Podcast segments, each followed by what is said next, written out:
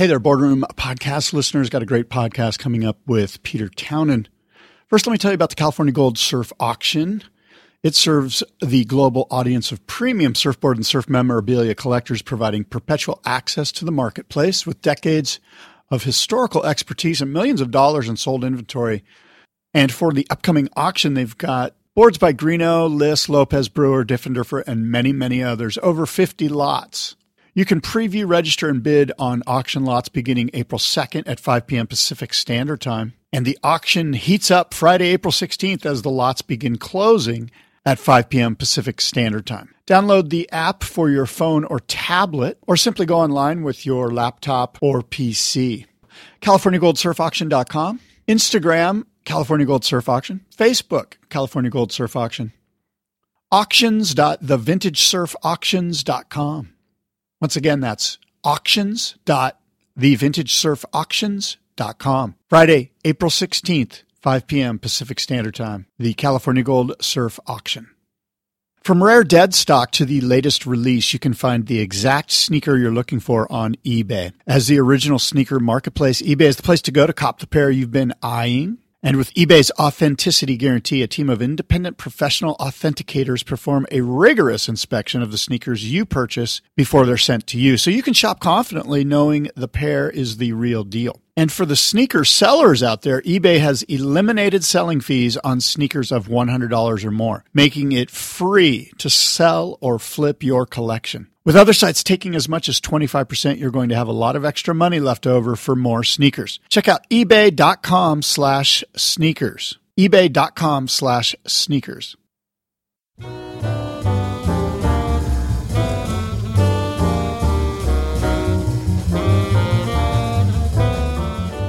In a few days, the International World Surfing Tour, starting out as the IPS, then evolving into the ASP, and now in its third iteration as the WSL, begins its 45th year. Or is it its 44th year? Does 2020 count as a year? I doubt it. As a side note, this is going to wreak havoc on trivia questions and the recounting of historical timelines in general. What is an almost certainty is that this week, swell depending, the WSL continues its abbreviated 2021 season with the Australian leg kicking off at Newcastle. And also for certain is that 45 years ago, Peter Townend was the very first IPS world champion. PT, a great bloke with an incredible ability to recount surfing history and to put it into perspective in relation to today's tour. On this episode of the Boardroom Podcast, 1976 world champion Peter Townend. Let us begin.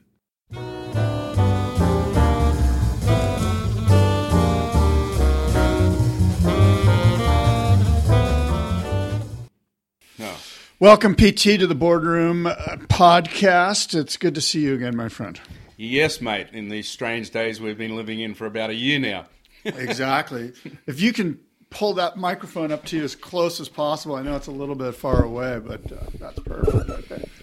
So, yeah, it's tough. We were talking vaccines and COVID, and it's crazy times.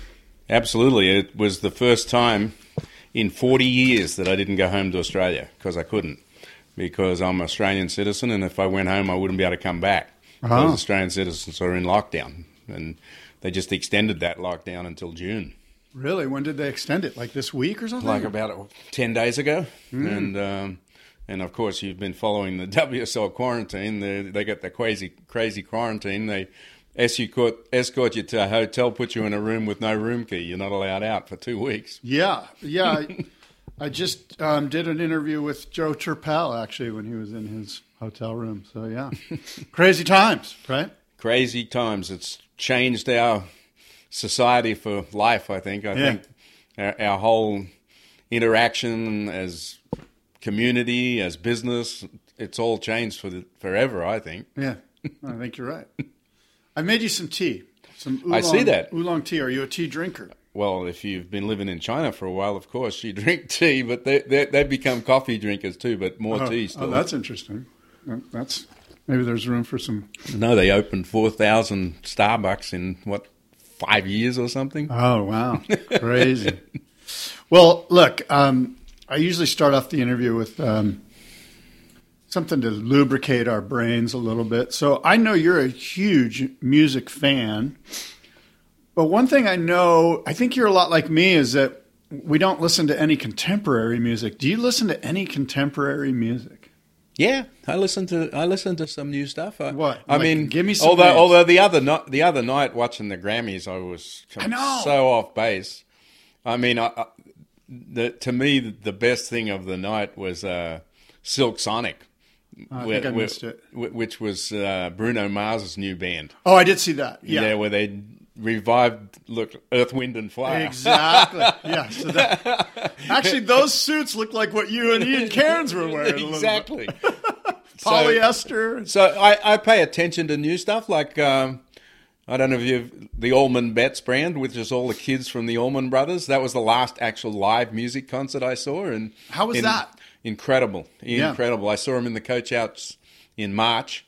Cool. And it's like seeing the Allman Brothers, only it's not a tribute band. These are the real kids of the guys. Dickie Betts' son is an amazing guitar player. Yeah. And the Allman that's in that band, you probably know as well as I do, he's the son of Greg, and he's he was sort of not associated with Greg Allman through his period of just being famous. Right. He lived with his mother in Texas, I think. And, right. But the roots are there, right, and the genes are there. And when Dickie Betts' kid, I think his name's Dwayne Betts. It is Dwayne Betts. Betts when he gets up there and sings Blue Skies, you think it's his dad. Wow. I mean, it's so close. It's ridiculous. That's awesome. And that's probably my favorite song of all time. If not, it's right there. So they do. I just got their new record, and it's really, really good. So I listen to I stay in touch with kind of the new stuff, but I'm not into this. It's hard to describe what it is. It's all these chicks with the rap thing with too much production, all this dancing, and then I'm not into that. Right? Yeah, I saw that one bit too, or there's probably more than one that were very similar, and it just I could tell she was lip syncing, which was a bummer for me. I want people to perform live, but not super into it. Let me ask you this. And then, I just got the new Matt Costa. It's really good. Oh, really? My favorite place to go. I'll be there later on. No, Lou's Records. I go by. Let me close this real quick. It's getting chilly. And then there's this country guy at the moment that's been causing all sorts of controversy. And I'm not a big country guy, except occasionally. I'm an outlaw guy like Waylon Jennings, and I've seen the Sun Shooter, and he's incredible. Yeah. But this Gray Wallen guy is really good. I don't know if he's got a new double album record out that's really good. What's his name? Gray Wallen. Gray? Yeah, I think it's Gray Wallen. Okay. Wallen's his surname. I know he played Saturday Night Live, and it was really good. He's good. And what kind of country, like old school? A little outlawish country, that Waylon Jennings side of the tree, Mm-hmm. Cool. I'll check that out. I'm into country music. So, what about the weekend or the Super Bowl? Did you even know who he was? It's pathetic. I thought that was one of maybe the worst Super Bowl halftime I've ever seen. I agree. It seems to be split down the middle, 50-50. People were just absolutely enamored and in love with him. And then he gave the Grammys a finger. He wouldn't even appear on the Grammys. Oh, is that what happened? Oh, yeah. Huh. I kind of enjoyed the very first kid, Harry Styles. Yeah, yeah. He kind of, when he came out, I'm like, okay, that's PT's David Bowie right there. He had the boa thing. It was like, okay, child prodigy, singer kid. Turns into adult rock and roll guy. That was kind of the vibe I was getting.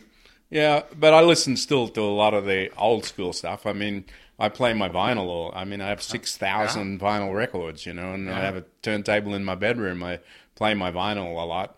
And so, I try to stay in touch with some of the new stuff. Yeah. Yeah. What about the concept of playing an album all the way through? That's lost on your children, my kids. Yeah, but it seems to be coming back. I was in Barnes & Noble's this week, and they had more vinyl than they had CDs. Huh, that's pretty cool.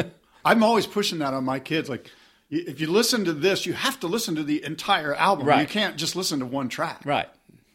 Anyway, speaking of old school, let me shift gears a little bit. Michael Peterson, MP, your arch rival. Tell me a little bit, what was it like surfing in a heat with MP? And give our listeners a little bit of flavor about what he was all about. Well, you have to go back just a little bit before that, because we grew up together. We were in the clubbies together at Tweedheads and Coolangatta, which is Greenmount Point. And then after that, we weren't really competitors at first because he was a year older. So I was in the juniors and he was in the men's. And then we began to have to compete against each other. That's when it became a rivalry.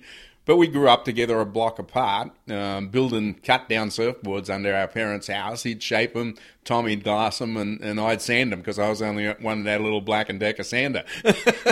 And we weren't rivals at that point. I mean, if you just saw recently, one of our great statesmen and mentors, Gordon Phillipson, passed away in Australia, and he was the head of surf in Queensland for 10 years or maybe even longer with my dad. My dad was his best mate, and then also he was the head of Australian surfing, Surfing Australia at some point, and he just passed away.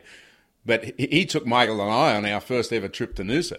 We the two of us in the back, you know, of his forward fair lane, we surfed Noosa with nobody. You know, like Michael and I got dropped off at the gate to walk around the tea tree, and Gordon liked to surf Johnson's, which is Little Cove, and so he left us. Michael and I went round a tea tree. There was no one out. It was 6 feet. Wow. And for the first hour we had it just him and I are the only ones out. So great. And you're like 13 or 14. We were probably a little older. We were probably 15, 16, somewhere in that range, you know. Yeah. It was like I'm going to say it was 69, you know. But eventually... So then we became serious rivals. I mean, I was runner-up to twice in the Australian titles to him. Yeah. In 72 and 74, I was second to him both times. And when you say rivals, like, do you mean not talking anymore, not friendly or just purposely like not engaging? Well, not only that, you had the other thing that was going on. That's another dynamic that people don't understand. We were both surfboard shapers. We were both surfing different designs, shaping different designs. So the town of Coolangatta, you had this split. There was the guys that went the stylistic. More midget Farrelly way, which Keith Paul, which was me, and then you had the MP crew that went the Nat Wayne way, and so the boards we were making, the guys that liked that way went that way, and you know I went off to work for Dick Van Straalen, which sent me even further in the direction of more gunny, Hawaiian influenced, down rail. I mean that's one of the great stories in. Russell Hughes bringing back a Hynson downrailer, first one we ever saw, and gave it to Dick, and that's when we started making down rails and really started to make the barrels at Kira. Yeah. You know, now we had an edge to hold us in, instead of sliding down to the bottom and getting your head ripped off. I'm still a big fan of that Hynson downrail, the modern one that Sean Madison's making. Yeah, I mean, Hynson gets forgotten in the mix, that how important... I mean, Lopez credits him with when the down rail thing happened. Yes. It changed the way we rode the barrel. People weren't riding barrels like we started to, like early 70s. Then it really changed, when the down rail allowed us to hold an edge. Yeah. But MP, back to MP, so... Like, you guys were friends, then your rivalries. Well, and then then the rivalry started to dissipate because I started to become more Hawaii, and I was succeeding in Hawaii. I was getting in Duke finals, and he really wasn't. Yeah. And then Rabbit moved up out of the juniors into the men's, and then it was on between MP and Rabbit. That was a thicker rivalry, you think? They were kind of equal. Yeah. I think Rabbit and MP's was more intense from a confrontational point of view. Mine was, we ended up, Michael and I, he suddenly, after I made that Smirnoff final in the 30-foot surf, Michael had a different, he didn't say it, but I could tell he looked at me differently. And then in 76, this is another interesting little point, we both got in the final of the Duke together with Ian Cairns. The three of us are in the final of the Duke at Sunset.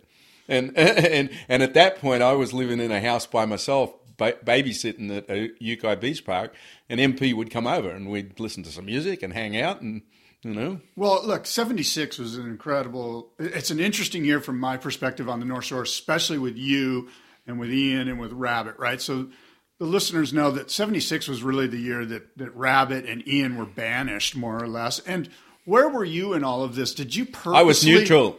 But how did you purposely make yourself neutral? No, because it just happened that way, and I wasn't, you know, in the pack because I had befriended this guy Kenny that owned a house on the beach at Uki. Then he was away, and he needed someone to house sit, so I was in the house by myself. What was happening between? I mean, you knew what was happening with Rabbit and Ian. They're basically in lockdown, so to speak, up at the Cooey condos, and were you having communication with them, or were you like, oh, there are those guys on the beach, I'm staying the hell away? I mean, I wasn't going around to hang out the house, but right. I at the beach, you know, yeah. Like, because the focal point at that point, if there wasn't a swell for Sunset Pipe or, you know, Haleiwa, we'd all be at Off the Wall, all of us, every day. Yeah. I mean, Merkel had set up the camera and everyone was down there. And so, no, I wasn't standoffish from them, but I wasn't socializing with them either. Right. I was a bit of a loner that year because I was living in that house by myself. You know? And how thick was the vibe? I mean, I know it was very, very thick, but like give the listeners a sense of what was going down with you know, Ian and Pete. My part. Everyone kind of it got collapsed in busting down the door into it. It looked like it was one year, but it wasn't a year. It was over three winters. Yeah, I mean, I didn't get punched until 78. Yeah. And that was the last real big incident. Right. And what was that all about? That was because the truth is I was standing up to Fred Hemmings and the IPS that it wasn't a association for the surfers. It was a marketing company owned by Hemmings, and we were trying to get more say in what was going to go on. And what happened is I had a column in the Australian papers called Surfing with PT in the Daily Mirror. It was syndicated nationwide and through the Bronze Stazies and Mike Hurst. And I happened to not be at home. I was somewhere in 78. I wasn't at home. And a column was due. And Ian ghost wrote the column, Aloha Spirit is Dead, with my name on it. Okay, I remember this. Which said that the Hui has killed the Aloha Spirit and Duke Kanemoku, and someone faxed that to Hawaii, right? And somehow it ended up in Rothman's hands. That's what stimulated all of that. Okay, that's right. Yes, this is all. I know you've told me the story, and it's coming back to me. And what's funny today is that Rothman and I are pretty good mates, as you probably saw. When they gave me the Lifetime Achievement Award at SEMA, he was in my tribute video, right? Yeah. So interesting. So, 78, you were probably finishing up Big Wednesdays. We had finished Big Wednesday, 77, and I had dropped off the tour, so I'd gone from number 1 to number 14. I believe it was number 14. And then I came back with a vengeance. I came back in 78 to number 5. So when I reflect on my career, my best competitive career was 79.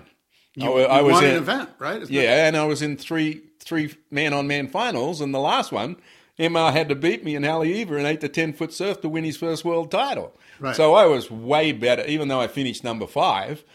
As a competitor, you know, now it was all man-on-man. Remember in 76, there was no man-on-man. It was 6-man heats.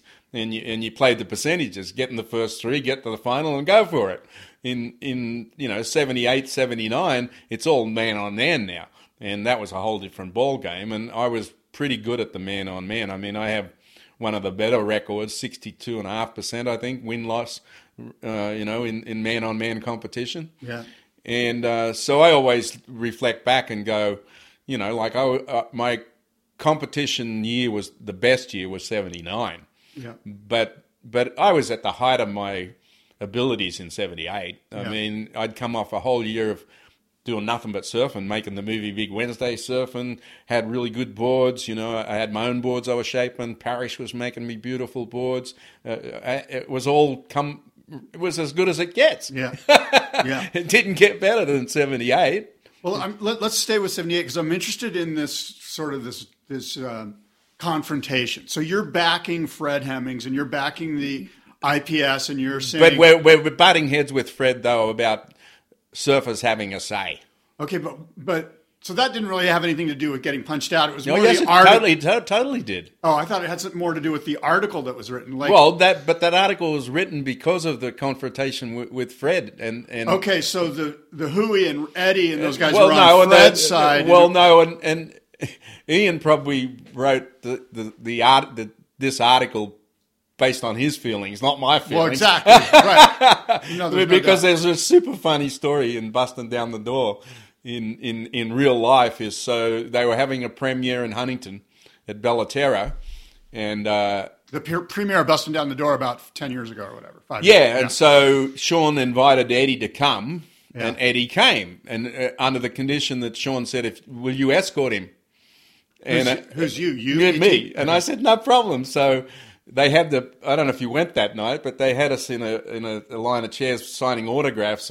And Eddie came down the line and shook hands with me, and Ian stuck his hand out and he slapped it away, and kept going. And then I went into the theater and sat with Eddie, next to me, and we're watching the movie.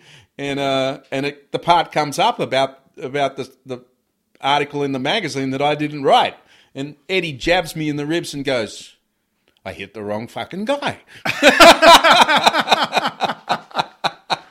They'd never known to this day. Oh, that's closet. What happened when he slapped Ian's hand away as he's walking down the line? Everybody just went, whoa. What did Ian do? Just kind of... He just took it in stride. Went with it, yeah. What else are you going to do? We're in a public situation. Yeah, yeah. You and Ian, you're sort of tied together in history and through friendship. And then you came here in 79 and you started the NSSA together. Married a girl from Fountain Valley. That's a critical part of that 79. You got married. Yeah. Yeah. But I'm interested in your relationship with Ian. It seems like it's not as close as it used to be. Not at all, because after the riots in OP Pro, we had a falling out over our business relationships. I had already moved on from our partnership. We started a company called Sports and Media Services, and that started the genesis of the Body Glove Grand Prix, the Hang Ten Grand Prix, which led to the OP Pro. And at that same time, we became the first executive directors of NSSA. All of those things were under what we had a company that Meg Bonanno was the first employee. Mm-hmm. She was straight out of high school, and we had Sports and Media Services. When Ian pulled the plug after the riots and went back to West Australia, we had owned a travel agency. This is the facts. And I had kept my name on the paperwork, even though we were no longer business partners, to help him out. Well, now I was working for McNona at Surfing Magazine. When he pulled the plug, he didn't take care of business. And because of the leases and that on the IATA, they came after me. I got served and sued, Yeah. And Ian never took care of it. Right. So we, for a long time, we didn't talk hardly at all. Yeah. But what's funny, we're just talking about this. I just saw Ian this morning. I actually had to stop by his house in Laguna to drop Alyssa's NSSA board off from the exhibit we'd had at the Huntington Surf Museum a while ago, and talked to him for a while this morning. I asked how his health's doing. He knew he had a heart attack. And yes. He seems good. Seems good. So that's kind of sweet, right? Do you feel like there's water under the bridge? That you guys are getting older. We're not inviting each other out for dinner or anything, but we're in social atmosphere. We're cordial, and but there's still some animosity that hasn't been resolved. He's got his new surfing.com thing going on, and he's got the TV show with that's on Fox and stuff, and he and I, we're cordial. Yeah. Okay. We're not mates like we used to be. Put it that way. Right. We were pretty hardcore mates there for a while. Do you think that will ever resolve? I have no idea. Yeah. I mean, you grow up having people that if shit went wrong, you can call. Yeah. I probably have on this hand, there's five of them that I call. Yeah. One of them I'm going to see later today, Rusty. Who? Rusty Prezentova. Oh, Rusty. Yeah. You said Rusty. Rusty. Okay. So... it was like as you probably remember in my speech at the Waterman's Ball, I said if I'm in a brawl, I got two guys sitting over there at my table I can count. I go Rusty and Coach Andy Verdone. Yeah. So what you're saying is Ian's not on the list. Not on the list. Right. I wouldn't be calling him if something went bad. Right. McNona's on that list. I just, I guess the romantic in me would like to see you guys somehow patch it up and make it right.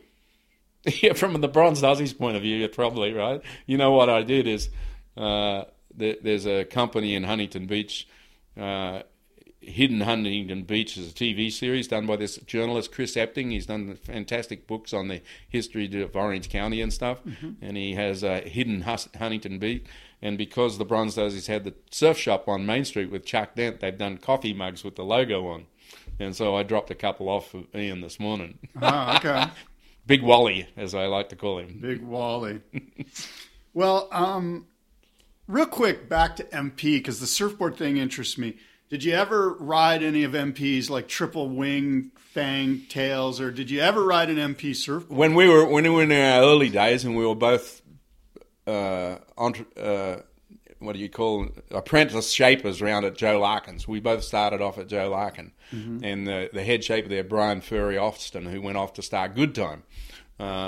We were being taught by him and Joe. Joe shaped too, but at that point Furry was doing most of the shaping. I got MP to make me a board, and I couldn't ride it. So I never got another one after that because I just realised that the style of board, I didn't surf with that kind of power. I surfed with a finesse power, not an animal power. That was animal power. Yeah, you can have finesse power, and I was more like the midget Farrelly, Keith Paul, and a lot of people have always, even the American mags in those days, would compare me to Skip Fry. So the board may be did you sort of require the board to provide speed for you so that you could then do with the speed what you wanted, and maybe MP's boards, you kind of had to work them up to get them going, but then once you did, I don't know. You had to push MP's boards. I mean, the boards had big fins in them, the initial ones, and then later on he went the complete opposite way with all the rocker in him with small fins on the back. He was way ahead of his time most of everybody else with the surfboard design. I mean, if you look at the board that he rode in Morning the Earth versus the board he won the stubbies on, oh my God, they're so far apart.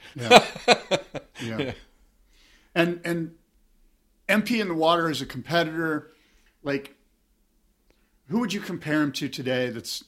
I know he was tenacious. I know he was like head down. He would have cut off his mom. He had an innate sense for the ocean, though. He could sense what were the waves he needed to catch to win. Yeah. And in a lot of things, he understood the lineup and where the wave was that I needed. Because in those days, you've got to remember, every heat was six people in the water. And plus, he had these arms down to his knees that he could paddle faster than anybody else. Yeah. Well, and on the couple of times I beat him, what's kind of funny is I sent you that thing about Newcastle, right? And that's one of the ones I beat him in. Right, and then I beat him in the North Shore Open, I think, head to head, but I didn't beat him that too many times, and I would never have been the surfer I am that I became if it wasn't for the trying to be as good as or better than MP every day in Coolangatta. Absolutely. It rose us up together. And then Rabbit was behind us, and it caused Rabbit to be that much better too. Yeah. Tommy Peterson, his brother, he's still around. Do you run into him? I always see him. Oh, good. Yeah.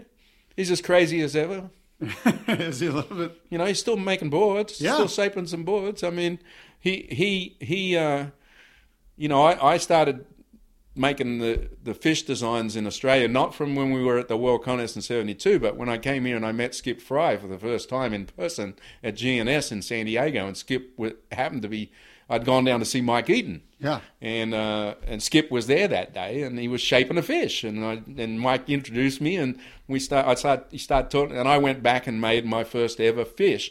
Only I didn't use two fins; I put three fins on it. Right. And the purple flyer, right. It's called. I've still got it. I've still got the board. Really? It changed and influenced my small wave board direction for the rest of my life. I continued to make single fin fishes forever and ever and ever. So Skip Fry is a direct lineage to this board, which changed your whole trip. Conversation that at that GNS. I have a great photo of us out front with Hank Warner, Eaton. Skip's not in the photo, though. He was still inside shaping. Yeah. Well, let's get into Mike Eaton, because he was a really influential guy in your surfboard design. But before we talk about Mike, who was befriended me and was a really good friend and had a big influence on my success, as we have to not forget, everyone just thinks that the whole Bonzo thing was Mike Eaton. Right. But it's the Campbell brothers. It was the collaboration of Malcolm and Duncan with Eaton that went to Bing, and that's how that all happened. And then he sent me the handwritten letter to Australia that I made the first one at Good Time, which was Brian Austin in 73, which won the Newcastle contest. So just so the listeners know, Mike Eaton sent you a letter to Coolangatta. With a hand-drawn description and dimensions of a Bonzo. And had you ever seen one before? Never even knew it existed. And the ads hadn't come out yet. And you took that and went, I'm making one of these, because Mike had befriended you on the North Shore that year? Well, that because he'd already built me some incredible boards. I'd been to the finals of the Duke. He built me this 7-4 that I rode to second in the Australian titles to Richard Harvey at Margaret River, and Big Margaret River. And so, Mike. He wouldn't be saying this. This guy knows what's going on. Right. I got to make me one of these straight away. And that day I went round, pinned that letter on the wall, and you've heard the story is MP turned up, right? The shape of board, and because we were both working now at Good Time. Yeah. And I'm in the Shapen Bay, and in those days our Shapen Bays didn't have solid walls between them. It had a wall, and so you could see over. Yeah. And Michael's getting ready in the next bay to do some boards, and he looks over and he sees me, and I'm right at the point where, and I have never done one before, so I'm scooping out the concaves with a concave surf form. I'd gone and bought one. I'd never had one in my tool. We'd never had concave surf form. We didn't need one, right? Yeah. So I'm scooping out and Michael looks over and he goes, "Have you been smoking something, PT?" And I start laughing. I go, "No." He goes, "What are you doing?" And I go, "I'm making this new surfboard that my friend Mike Eaton," because he knew who Eaton was from the North Shore. He'd been there that winter, and he just started laughing, like I didn't have any clue what I was doing. Wow. And then what was ironic is I went on to beat him at Newcastle on that board. Wow, classic. So the first Bonzers made the Australian version by you. Right, and then I sent that information to Ian. Right. And Ian made one, which he won the Smirnoff one. Right. That's pretty interesting, line there from Eaton to you to Ian Cairns and to the competitive victories that design created right away. People don't realize it hasn't been talked about a whole lot, the competitive success of the early Bonzer. I believe the Surfer magazine cover with Ian on it is on a Bonzer. No, that's not. No, the Bonzers that he rode to win the Smirnoff, they're red ones. Oh, red. They were red ones. Okay, yeah, interesting. So we're losing these guys, right? Mike Eaton, Phil Becker, yeah, classic. Ben Ipa, of course. I would think the next one we'll hear about is Dick Brewer. I mean. Yeah, I just had dinner with a guy who's doing a Dick Brewer documentary, Bob Campy. I don't know if you know Bob. I hear physically, but I hear his mind's pretty shot. That's what I've been told. Yeah, I don't know. I can't speak to it, but I'm sure that, last time I saw him at the Boardroom Show, which was our last show in 2019, he was there, and it looked like he was getting up in age. There's no doubt. Well, I did that thing at Shack with him and Tom Morey that night. Remember, I moderated the conversation. Yeah, it's tough. And huh? and uh, and I had bought. I was warned that Dick was having, so I had actually bought something, and whoever brought him that night with him, Chuck Brewer, I think, came. Brother, had a thing that he could read from, but Tom Morey was sharp as a tack, and Brewer was drifting, but he did a good job in reading what he was given. Yeah, yeah. Well, and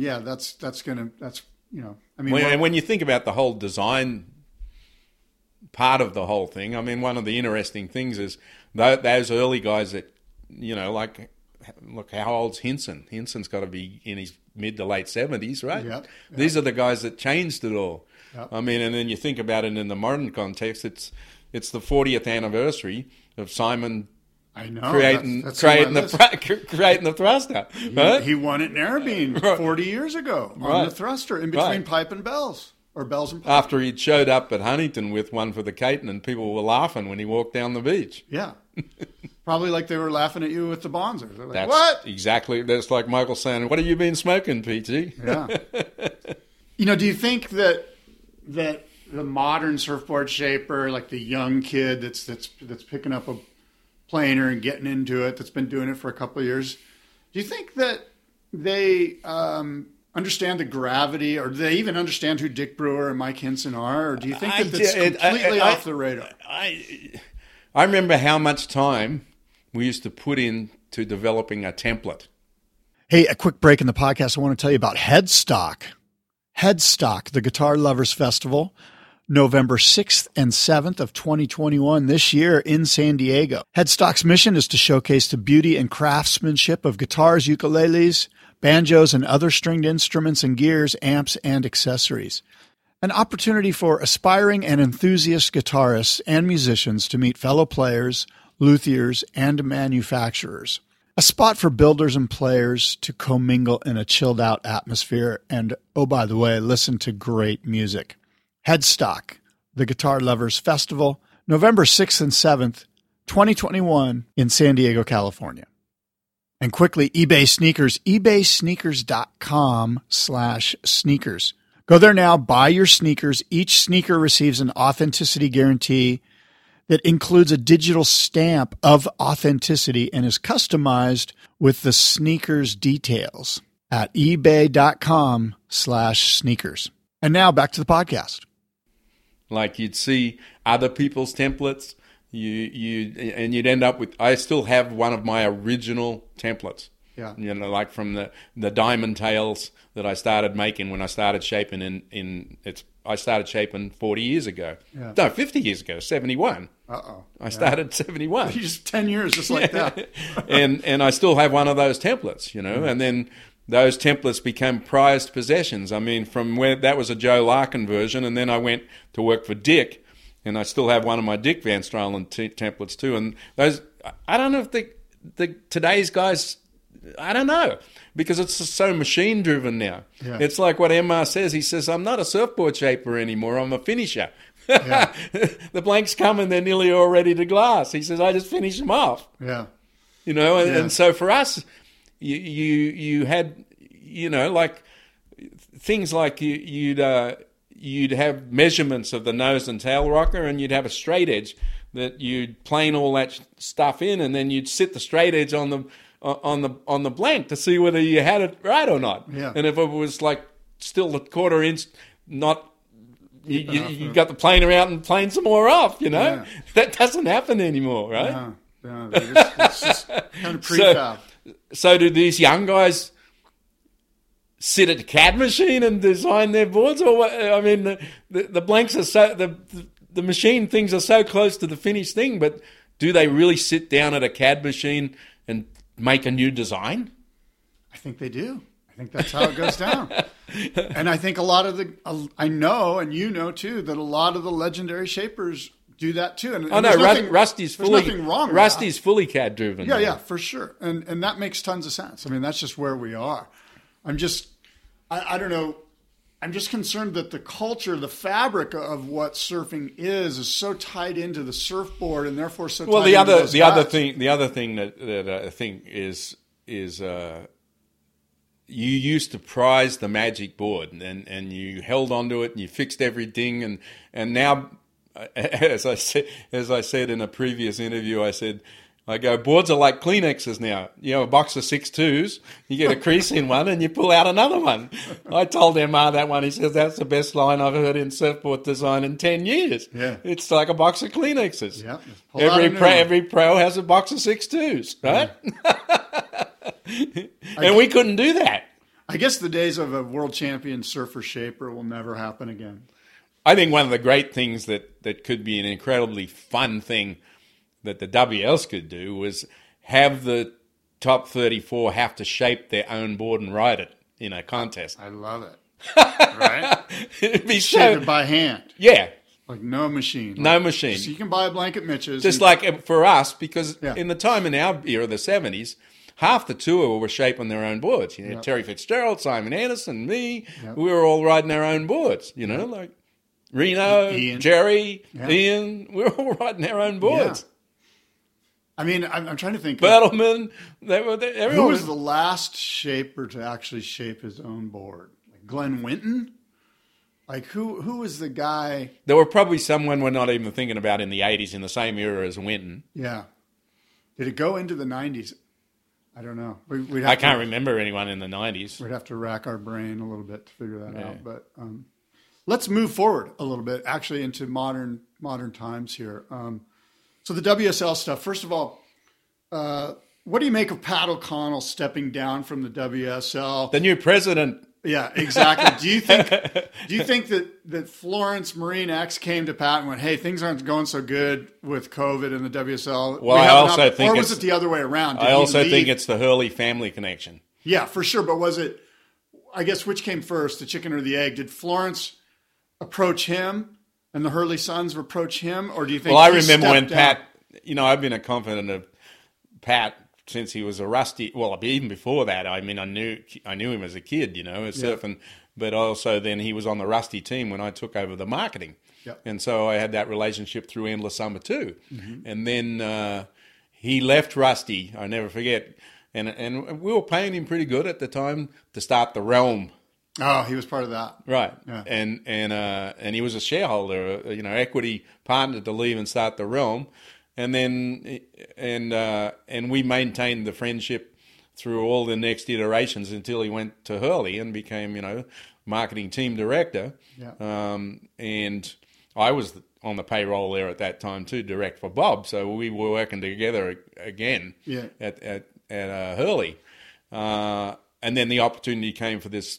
You know, he read the tea leaves just like a few of the others that the Hurley thing was going in a direction they didn't like. Yeah. And he, Evan, they all found other places, you know, and his was the WSL. I think probably it's interesting, my take on the WSL situation as it stands and knowing a little bit about Dirk Ziff and having had conversations with him one-on-one, sat around. Yep. He's a fan, but he also realizes that he's writing the checks. And they're trying these combinations of how are we going to monetize this while we build the audience.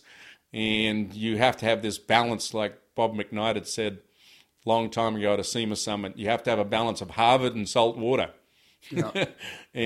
and I think in this last year or two with Pat there and the change from the original crew to the crew now, there's too much Harvard and not enough salt water. And I think Pat was feeling uncomfortable, and I would think just in a conversation, well, you know, I could just see, you know, Jeff Hurley saying, "Well, geez, why don't you come back work for us?" and probably just said it as a joke at first, right? Yeah. And then Pat went, maybe I should ask that question at some point, even if it didn't happen right then, you know? Well, that role he had at the WSL is probably the worst position in surfing, to be a commissioner, to be between the corporate interests of the WSL and the interests of the surfer. Right. You're getting it from both ends. Right. There's a special person that can do that role, and there are very few, I think, and far between. Certainly Pat's personality doesn't necessarily fit that. He's a great guy. He's a fun-loving guy. Everyone loves him, but I'm not sure he would want to. He would have been more on the saltwater side.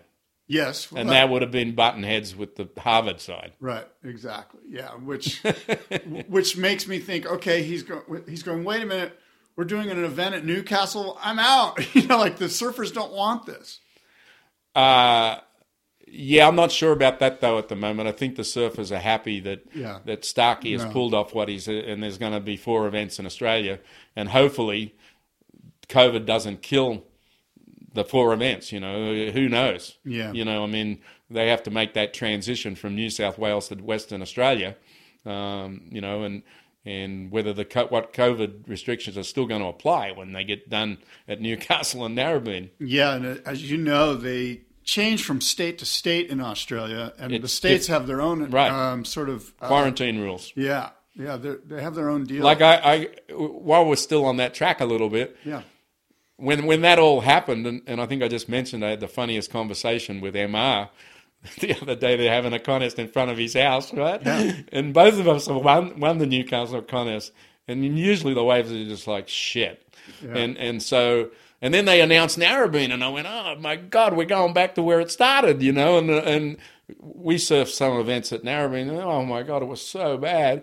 And I suggested to the WSL that they should reinstate the US Open of Surfing for the COVID because it makes sense. They've got to come back here to do trestles if they're going to do the, you know, the surf off for the end and the ranch, and they're struggling to find locations that they can go because they're definitely not going to be able to go to Brazil. It's out of control over there. That's one of my questions. It's completely out. The COVID thing has exploded through the roof, and they're not going to be able to go to Europe. There's no way. No. So where are they going to have these other? They want to do like 7 or 8 events to qualify the 5 people for lowers. Yeah.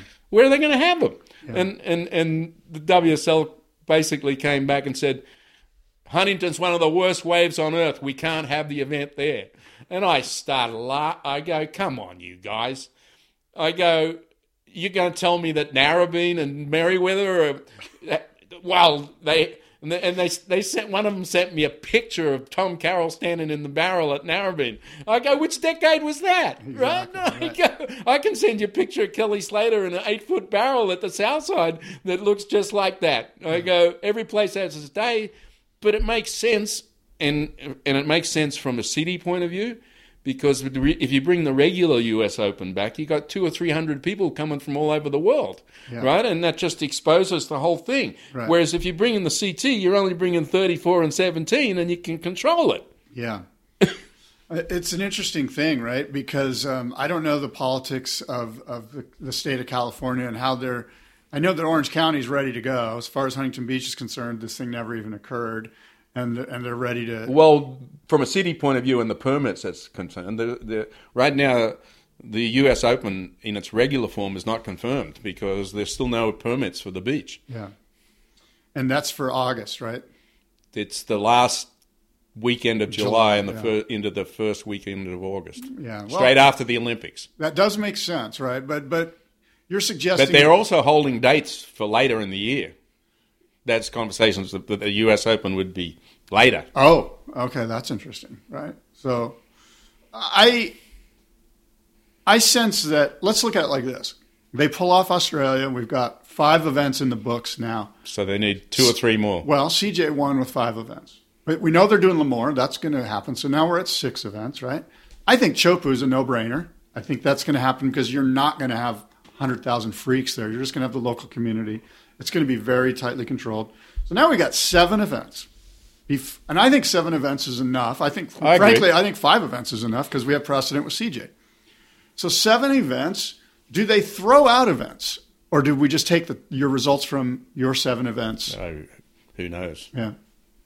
I think they're worried about just how many they can get done. Right. Let me ask you this. What do you know about Rottnest Island? I actually asked Ian Kanga the same question this morning because I've never been there. Yeah. He said at that time of year the waves get great. There's a lot of south swell at that time of year, and you get the storms up north that send the winds offshore. He says more than likely they're going to score. Oh, good. That's good to hear. And the wave itself? It's open ocean waves, just like Margaret River. Okay. It's you know, it's more like North Shore Hawaii waves, just okay. like West Australia is. Cool. You know. Yeah. So we could get some meaty waves of yeah. consequence. They're going to be the opposite of Narrabeen and Merriweather, that's for sure. What who do you see doing well in these crappy, presumed not excellent QS style waves? If you look at the men's. How are you going to beat Flip Toledo and Italo and Medina in these conditions? Yeah. It's not going to happen. Well, it's like those guys are going to go Richter. And then those guys now are no slouches. You can go to Margaret River and they can win there too. Yeah. Right? Right. So this leads me to Jordy Smith, which I feel like Jordy, mentally, he's married, he's got a kid. I think he's more centered and more mentally... So you should pair somebody with him. Well, Julian Wilson. They both were in the finals of the ISA World Games in 2006. I coached against them. Yeah. Julian won, Jordy was second. Yeah. So they're both in the same window. Yeah. And they just had that big press conference yesterday in Australia where they've renamed... the Australian national team, like we have the Wallabies and the Kangaroos. It's called the, I have to look it up because it's an Aboriginal name. They've rebranded the Australian Olympic and national teams, mm-hmm. and it's named after a box jellyfish that can kill you, and it's an Aboriginal name, and I have to... Sounds like a marketing nightmare. The actual artwork, and they had a big press conference, You can't remember the name. This is a problem. Well, because you wait till I read it to you. That's my point. It's a brand. It's not a brand. Well, it might become the Irukandji. Yeah, Irukandji. Yeah, that's horrible. I'm sorry. Kanjis. The Irukandjis. That's it. Irukandjis. What are you Australians going to shrink this into? So we're going to be cheering instead of oi oi Aussie. It's Irukandjis. I think you're going to shrink it down to G's. That's what I think's going to happen. Go G's! But they had Julian, Stephanie, and Sally, which I think Owen's our other Olympic athlete. He wasn't there. The three of them were as part of the opening press conference and the renaming of the Surfing Australia. Let me cut to the chase here. Is Jordy Smith going to win a world title? Ever? He should, but he's not going to. He's going to be another Taj Burrow. Yeah. And Julian's the same. To me, those two guys, in my opinion, are parallel on talent and ability. They've won all the majors. They've been in close a couple of. They're right there. They're the same age. Yeah. Here's the thing. Interesting thing about Julian is he didn't have a good result at Pipe, so now he's going to Newcastle. I know he's living there and he's training with Luke Egan, and that helps. But we're looking at, and Julian can do really great in small surf. He's got the air game. Jordy, on the other hand, he's got Newcastle and Narrabeen. Later on down the line, let's say he has a good run in Western Australia and does okay and has some results. He's got Lemoore, which he's vocally said he doesn't even like. And so things are stacking up more than ever against Jordy. Well, Bassie, it's all a matter of who can get the lowers. Well, it's like the big thing that I think is disappointing. Slater's pulled out, right? Well, for now, but we won't be able to qualify. He could win it if he got the lowers. He could win. Still, the thing is with the rumor on the street with Kelly is he's going to drop into Australia after all. That's what I'm hearing. I had someone was with him just in the last 3 or 4 days. I had somebody that was at dinner in Hawaii a couple of days ago. And he... So who knows? But he's got to do his quarantine, though. He can't go there without quarantine. Well, I'm hearing he might drop into Western. Well, he better get there. Here's the thing. He's in third place right now. He's in third place. Well, that's what I'm saying. If ever there's a chance he could win another one, this is it because of the odds. I agree, but he's got to have some results. Right. He's got to get to lowers. Well, to get to lowers, though, first things first, he's got to have some results still in Australia. But if he could get to lowers, he could win the world title. I agree. Okay, let me ask you this. Who's your top five, assuming Kelly stays on tour, gets to Australia, gets to Chopu, gets to Lemoore, gets a couple events in Australia? We haven't even talked about the chicks yet, but who's your top five? Oh, I already named three of them. I agree. Atala, Felipe, and Medina. Okay, but you're missing a big one, obviously. John. Well, yeah, John. Okay, who's your fifth? Because this is what it's come down to. Everyone's in agreement on at least the top three. Felipe, some are questioning. But well, John John's got to do well at Merriweather and Narrabeen. I don't think that's a problem. There's the Aussies are going to be fired up. You got guys at Narrabeen. So you're telling me John Florence is not going to be in your top five at Lowers? No, I didn't say that. Okay, well that's what I'm trying to get out here. Like, who's your top five? Because you've named four: John, Idolo, Felipe, and Gabe Medina. There's only one left. Well, there's one guy that could screw it all up. Jack Robinson, because of West Australia. Right, Rob. No, so his chances of winning both those are great. He could beat John in both those events over there. He might surprise us at the small wave venues in New South Wales as well. Maybe, yeah. But I mean, he could get a result. If he gets a result, that's even just going to pump him up even more when he gets to West Australia. Right. So the fifth one is a hard one, right? Like you're thinking Robbo, Julian, I guess, is in the mix. My fourth ahead of Felipe is Kanoa Igarashi, who I think has the mental game, has always had the mental game, and is now at like year four. Kanoa is clearly a wild card, and the mentality of the Olympics could have a bearing on that. Yeah, yeah. Who are we missing? So who's your five? Who's your last guy? I know who your top four are, but who's your last guy? Well, I think in Australia, the one guy that could be scary, particularly at Narrabeen and in West Australia, is Owen Wright. Yeah, that's interesting. We haven't even thought of Owen. Because when I think of Australia, I think of Connor O'Leary, and I actually think of Ethan Ewing. No, they're not moving the radar. Not in a four-event run. Oh, okay, interesting. Owen Wright. At Narrabeen, oh my God! If there's any surf at Narrabeen, yeah, he'd be scary. He's like Wayne Lynch, he'd be scary. 75. Yeah. Interesting stuff. Who's the world champion at Lowers? Yep. I'm going to go out on a limb. Well, it depends on who qualifies, but you told me who qualifies. Right? Okay. If it's at Lowers, Felipe Toledo. Wow. That makes sense if it gets to Lowers, which brings me to my next question. In the years that they had the CT down there, yeah. he never. I don't think he won one, but I'll tell you what, the best heats that you saw were him. Yeah. the highest scoring heats, I don't think he won, but the highest scoring heats down there were Felipe Toledo. Yeah. Yeah, he could go in as a high seed after Lemoore and right. after a good result. He could be number two or number one right. going into it, which gives him a better opportunity. Let me ask you this. I'm of the opinion that the final one-day showdown of the World Championship should not happen at Lower Trestles. It should happen at a wave of consequence. We're talking about the apex of the season, where all eyes are upon the top five surfers in the world. I feel like they should be at a wave of consequence. Should be at Pipe. They should be at Pipe, absolutely. It's in September, not going to happen. There are waves of consequence in September. What about Puerto Escondido? I can't wrap my head around that one. That when we used to have the ASP Masters, yeah. they had one of them there. That's the only one I didn't go to. I've never surfed there. Do you feel like that would be a possibility, a wave of consequence like Puerto Escondido? But it's a wave of consequence in what? It's not like Pipe. It's not like. It's not as perfect. What if we had it at Chopu in September? That's certainly a possibility. That's better than having it at Puerto Escondido. Yeah. Okay. And do you feel like Lowers makes sense?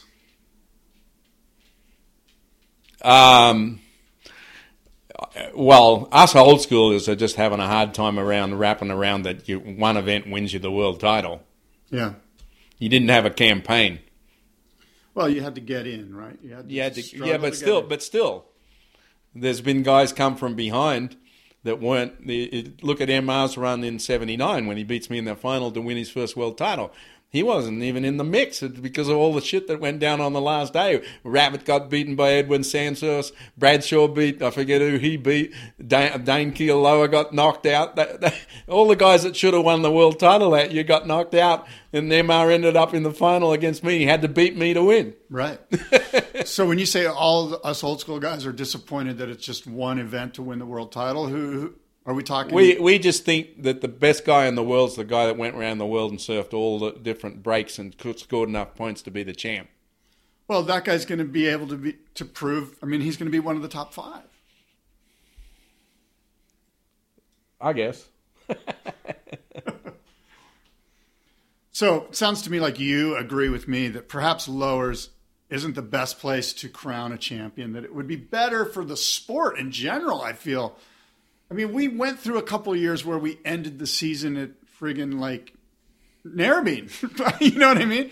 89 or whatever it was. 88. Yeah, Kong got beat by Damien. Yeah, like that's... wouldn't that have been better if it was in a wave of consequence? Like, well, that result probably would have been different if that happened. Yeah, exactly. I mean, anyway, I'm not going to drill down into that too much, but I just feel like... and I'm not saying lowers isn't a great wave to have a competition. I just don't feel like it's the last place where we should determine our champion. It doesn't feel like, you know, just based on history, it doesn't feel that way. Yeah. What does pro surfing look like in 5 years? Depends whether Ziff keeps writing the check. I'm glad you brought that up. Because let's just say in 5 years he stops. He's like, it's over. What happens with professional competitive surfing? There'll be a lot of guys looking for a real job. Yeah. Because there's no way. I mean, you got to realize the tour began by the surf brand stepping up. And that's where right at this point, we need to give props to Rip Curl. Absolutely. Because in 73, they turned Bells into a pro event. And the next year, because of that, the Coke contest, Graham Cassidy convinced Coca-Cola to run the Coke in Sydney. And that was the birth of prize money contests. Other than what Fred was doing in a way, got to give Fred credit too. He had Pipe Masters going on, and the Duke had money, even though that wasn't Fred's contest. But and the Smirnoff, and so you have to give them props at this point because they're the only one of the brands that stepped up and still putting cash on the table to help the tour survive. But if you know, Dirk walked away, there wouldn't be the tour like it is now with the infrastructure that it has. And what I think would happen is you'd go back to what I call the Grand Slam events would probably still continue, like Rip Curl Bells would still have an event. Billabong Pipe Masters, even if it wasn't Billabong, the Pipe Masters would still happen because there'd be television revenue against those kinds of events.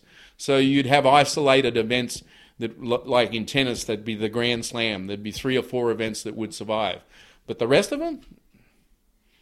I'm of the opinion that if this happened, we would decentralize. And I think that what would happen is you would have somebody in Australia run Australia events and determine 5 guys from Australia.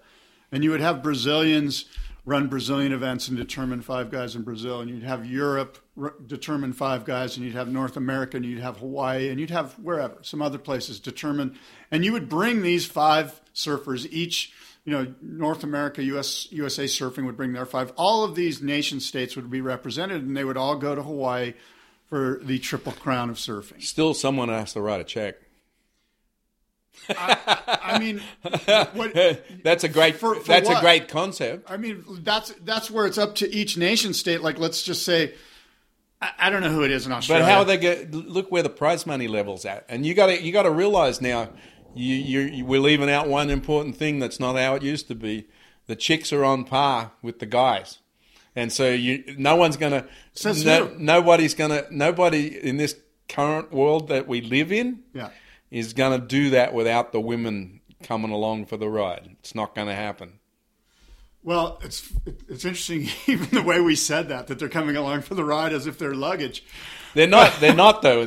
The women's tour at the moment is completely legitimate. I mean, the girls are surfing like unbelievable in certain conditions. Yeah.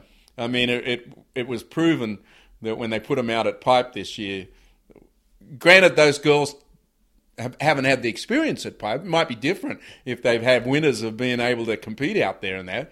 But when they threw them out there, when they couldn't finish at Honolulu Bay, it was pretty embarrassing. It was. But at Honolulu Bay, those girls were ripping. Here's something that, as I've excavated this concept of what surfing looks like in 5 years, what it really looks like is the ISA. What it really looks like is Fernando's in charge. Seriously, what it looks like is every nation state's already got this set up. Well, but Blassie, then think about it. So surfing will have been in the Olympics. And so now we have the Olympics in 2024 at Chopu. So how does one qualify for that next Olympics? Through the ISA. Well, this time it was a partnership, remember, between the WCT and the ISA. Oh, right. With ISA in charge. But there is no WSL. What I'm saying, in 5 years... Yeah, so then for sure it'll revert to the ISA for qualifications for the Olympics, guaranteed. But my point is that, we want to have professional surfing too. It's going back to how when I was on the Australian team and we turned up as a team. That was the biggest thing in the world in those days. Yeah. You turned up for the Australian team, the South African team... That's kind of how it's going to be. That's what I'm saying. It's just going to be five guys. And then the ISA World Games would become... The pro thing. Because with pro and amateurs like this anyway, it's not like it's separate. But there's no prize money in the ISA. There will be, except for the Olympics. The Olympics will be like, got to keep it real.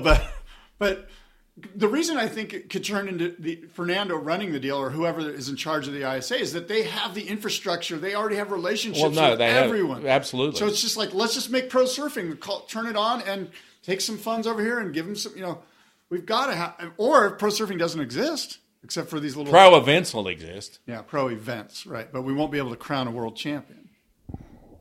Well, you have to go back to think about how that happened in 1976. Retroactively. Right. Is like Rarick and Hemmings called up Peter Burness and Graham Cassidy and Doug Warbrick and said, hey, listen, I want to add all your events up into me to declare a world champion. And it happened to be me. I know. Congratulations. You are our first IPS world champion. That's 1976. Right. That's right. Well, it's an interesting world that we live. You mentioned the girls. There was my partner on my other podcast who interviewed Sage Erickson. She said that she didn't think winning a world title was necessarily important. Does that strike you as wrong for a professional surfer to say that? I coached Sage to the bronze medal in the ISA World Junior Championships. I did not know that. Yeah, that was my last coaching stint. She got. What did you do to her? No, what I did to her was I got her to the bronze after she cashed it in and was failing. And there's an incredible photo of me reading her the riot act in Portugal because she mailed it in and dropped back into the repechage rounds. Yeah. Came back from the repechage to win our only bronze medal, our only medal in Portugal. Yeah. And she's never forgot that. I stay in touch with Sage. Yeah. Knowing her mindset a little bit and from that coaching experience, I could see that. I could see that comment. Yeah. Versus her arch rival at that time was Courtney Conlog, which is completely opposite side of the equation. Yeah. There's only one thought in Courtney Conlog's mind every time she paddles out in the heat in the water is, I want to be the world champ. Yeah. And that's the way it should be, I think, right? If you're on the tour, there's a goal here. And I guess everyone goes about it a different way. Maybe it's what I call there's certain people that are happy to be tradesmen. Yeah. They're going to win some heat, lose some heaps, and make a living. Yeah. I hear you. Let me ask you real quick, and then I'll let you go. Big Wednesday. This is the biggest break in your professional surfing career. Correct? And I made more money from being in that movie than I made from any time through pro surfing. But it also, in my peer group, arguably made me more famous because even today I get so much interaction on playing Jack Barlow. Yeah. I mean, I'm going by to sign some balsa signatures today for Jack Barlow models that Roger Hines shapes. Cool. Right? He's got some orders and he calls me up and I go sign the balsa or the tissues and they have the Jack Barlow signed by Peter Townend, And then, you know, once or twice a year, I do these where I get auctioned off for dinner for 8 people at Duke's, you know, where I show the movie and tell you what went on behind the scenes while we're watching the movie, you know, the real story. Well, that's what I wanted to get at right now. That's, but I guess you got to pay to hear that, apparently. Yeah. And that's a fun thing to do. And, yeah. And Denny, I don't know if you know, has just rewritten with Milius's blessing and a little bit of input, the book, the novel that came. There was never a book, a novel written. It was written after the screenplay, and it came out, and it was a little paperback, but now he's rewritten and expanded the thing, and it's printing as we speak. Oh, interesting. A new edition of the novel, Big Wednesday. But the storyline and the storyline is same, expanded a little bit, though. Yeah. Mm. And, yeah, so Big Wednesday, from a point of view of you know, it got written off by our own media and also in the mainstream back in its day. But today it's complete opposite. It's like lauded as the greatest surf movie of all time. Coming of age. It's like Rocky Horror Picture Show, right? Right. We're all singing it at midnight. I've told you my Milius story about Big Wednesday and his roommates. Do you recall that story? Wasn't that when you were making the story about the Vietnam guys, right? Yeah. Exactly. So I was hanging with Milius, and he said, look, he was roommates at USC with Spielberg. And, I know all that. You know that story? Yeah, yeah. You know that story? Yeah. Where they each gave each other a part of Big Wednesday and Jaws and Spielberg says, "Well, we never did that again." Yeah, exactly. Milius did good on those other two guys. The other one was Star Wars. Lucas. Yeah, George Lucas. And the other one that was in that mix is the guy that did North Shore, Randall Kleiser. He's in that crew too. Oh well, the way Milius told it was those three guys. Yeah, but Kleiser was in the mix of that thing. He just wasn't part of that group that. Right. Got lauded for it all. Right. Okay. You know? Yeah. And I mean, you look back on that movie, and, you know, of course, Jan's no longer with us, you know, who I was pretty good friends with. Yeah. But, you know, you look at any other movie that's been made about the culture of surfing, at least from a Hollywood point of view. What's really funny is you should go back and watch Ride the Wild Surf. I love that movie. Because it's Big Wednesday before Big Wednesday. That's a great movie. You know, with Dora and Greg Knoll being the doubles, like Kanger and I and Jay Riddle were, right? That's a really good movie. No, at that time... It as far as capturing kind of, you know, that day at Waimea and the coming of age and...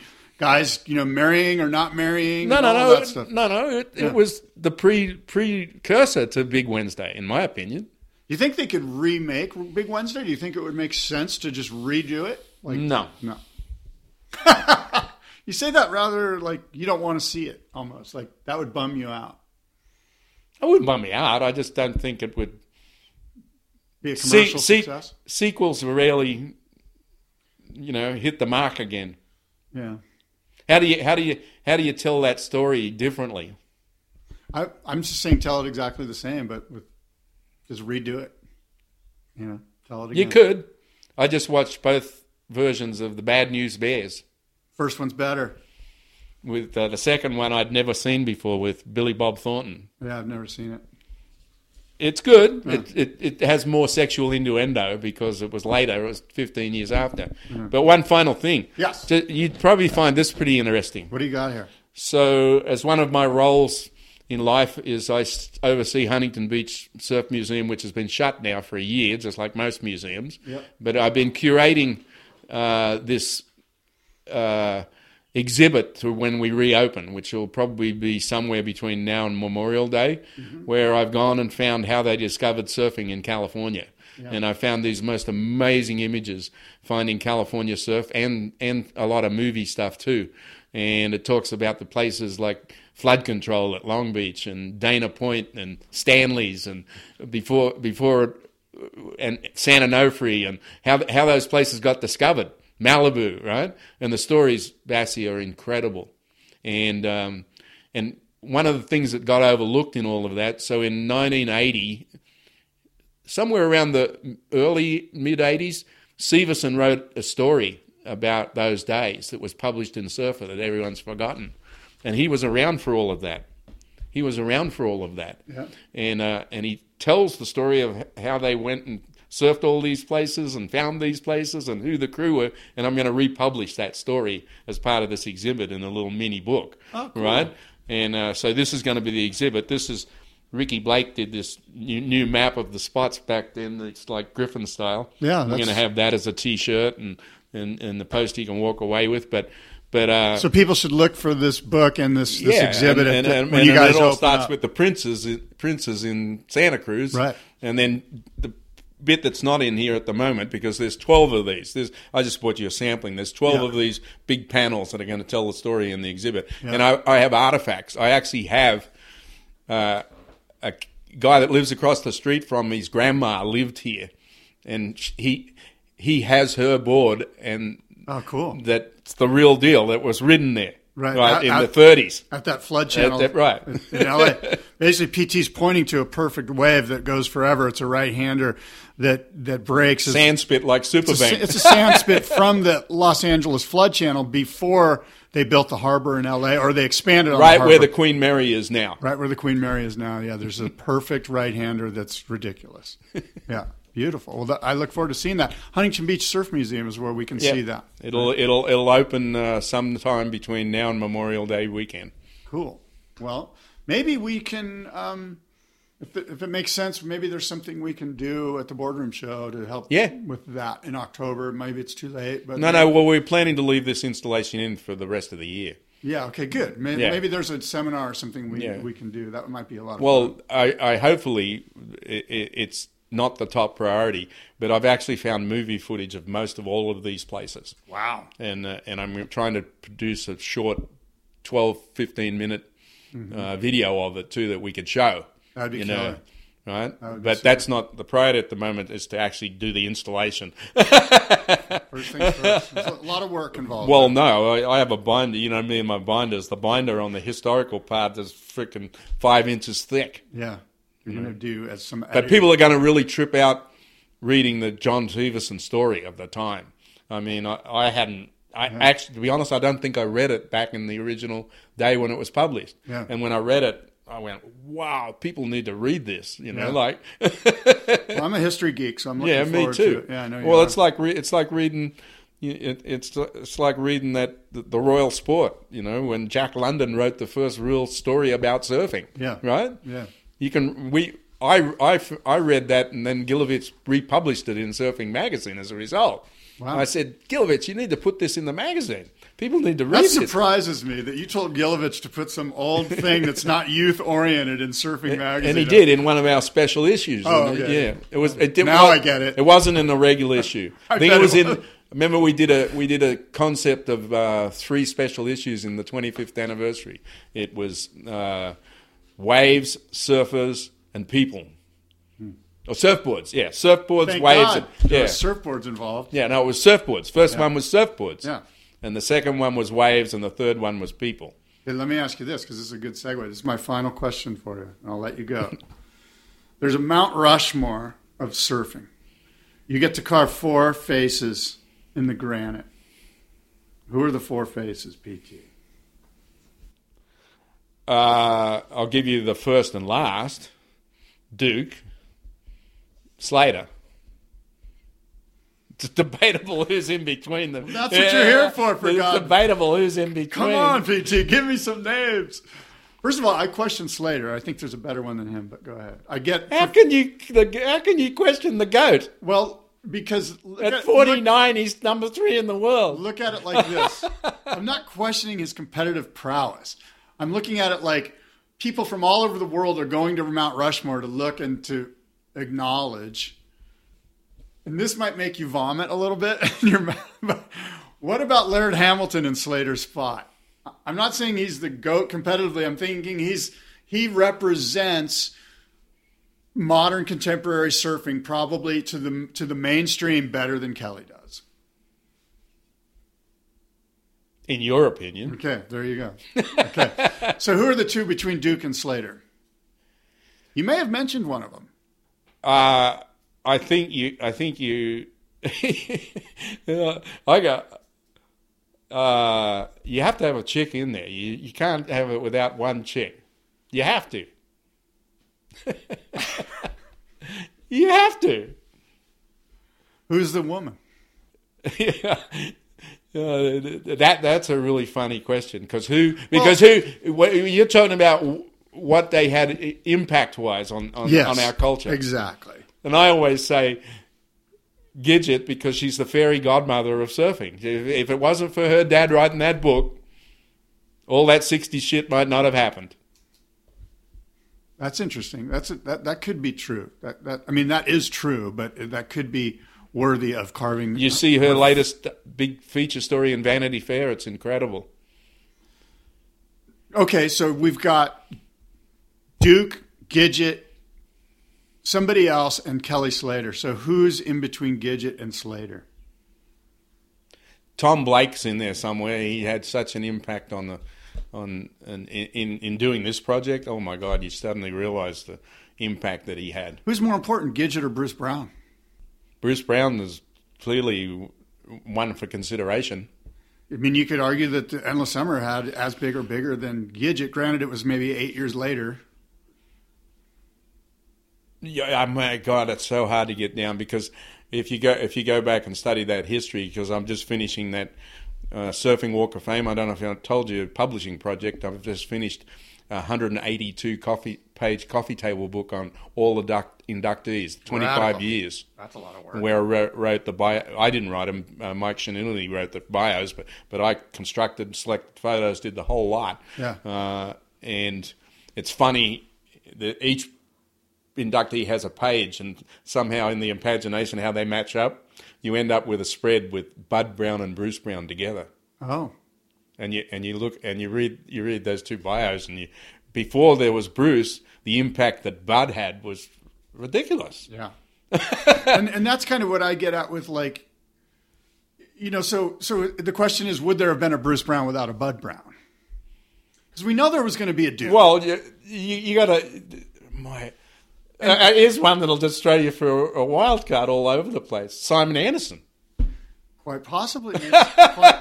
I mean, 40 years ago, and we're still all on the same trip. It's an interesting one, right? It's an interesting one. Which one do we put in there, you know? Simon could be in there. Culturally, the impact that he's had. I agree. When you're talking about the cultural impact. Right. So you've got Gidget, Simon, Slater, and Duke's a no-brainer. Duke is a no-brainer. It's kind of like the top five at Lowers. We know there's at least Duke. And I understand Slater's being up there, but I sense that – I guess the question is, who's a bigger contemporary figure? Is it Slater or Laird? Like if you went to the middle of Australia – it's Slater. Laird's big, but he's not Slater. Yeah. All right. I'm going to leave it there. PT, thank you so much for being here. Glad you're healthy and safe. I'm sure you'll edit it and make me look good. I don't edit anything. You don't? No, it's on.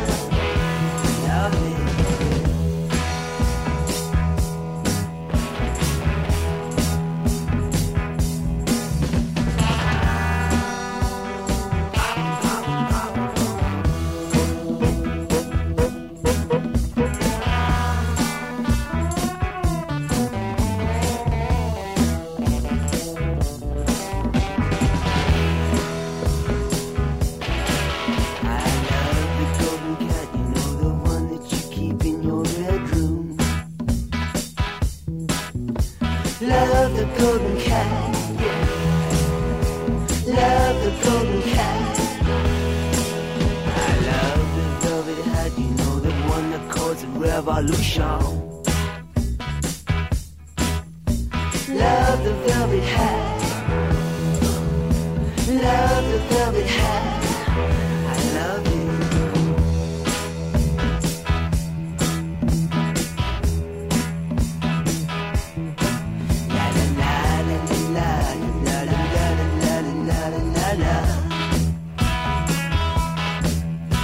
Love the way you walk.